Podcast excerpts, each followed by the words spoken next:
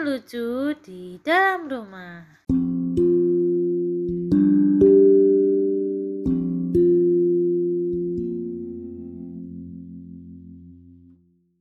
Kay dan kakak sedang membuat adonan lilin mainan saat terdengar suara plop.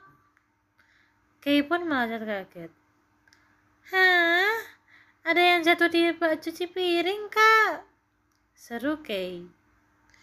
Kakak langsung beranjak pelan ke tepi bak dan mengintip. Bunglon, aku akan menangkap dan memeliharanya.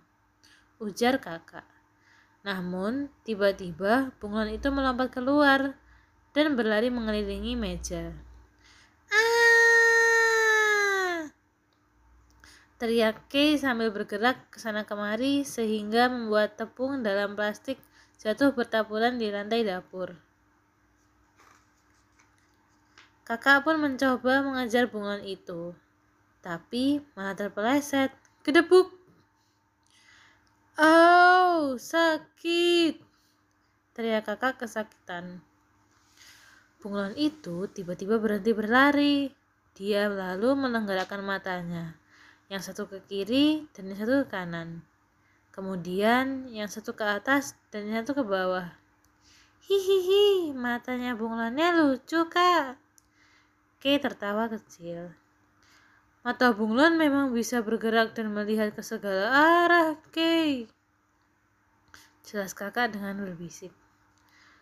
Berarti bunglon bisa melihat tangan kakak yang mau menangkapnya dong. Kay berbisik kembali. Benar saja, saat tangan kakak mendekat, bunglon itu melarikan diri lagi. Kay lalu mendapatkan sebuah ide. Dia memasukkan sepotong daun sawi ke dalam kotak dan meletakkannya di meja. ayo sembunyi kak, bisik Kay. Setelah beberapa saat, bunglon itu akhirnya mendekati kotak dan masuk ke dalamnya. Dia lalu menjulurkan lidahnya dan melahap habis daun sawi tersebut. Kakak pun segera menutup kotaknya. Hore, tertangkap! Kay dan kakak lalu melanjutkan membuat adonan lilinnya ditemani oleh bunglon. Selesai bermain dan membersihkan dapur, Kay dan kakak dikejutkan dengan tubuh bunglon yang berubah warna menjadi gelap. Kay lalu memasukkan sepotong wortel. Kemudian, kakak memasukkan beberapa lembar daun dan potongan ranting pohon. Namun, bunglon itu hanya diam saja. Matanya pun meruduk.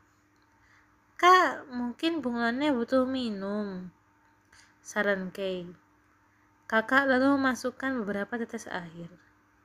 Namun, bunglon itu tetap tidak bergerak dan warnanya menjadi semakin gelap.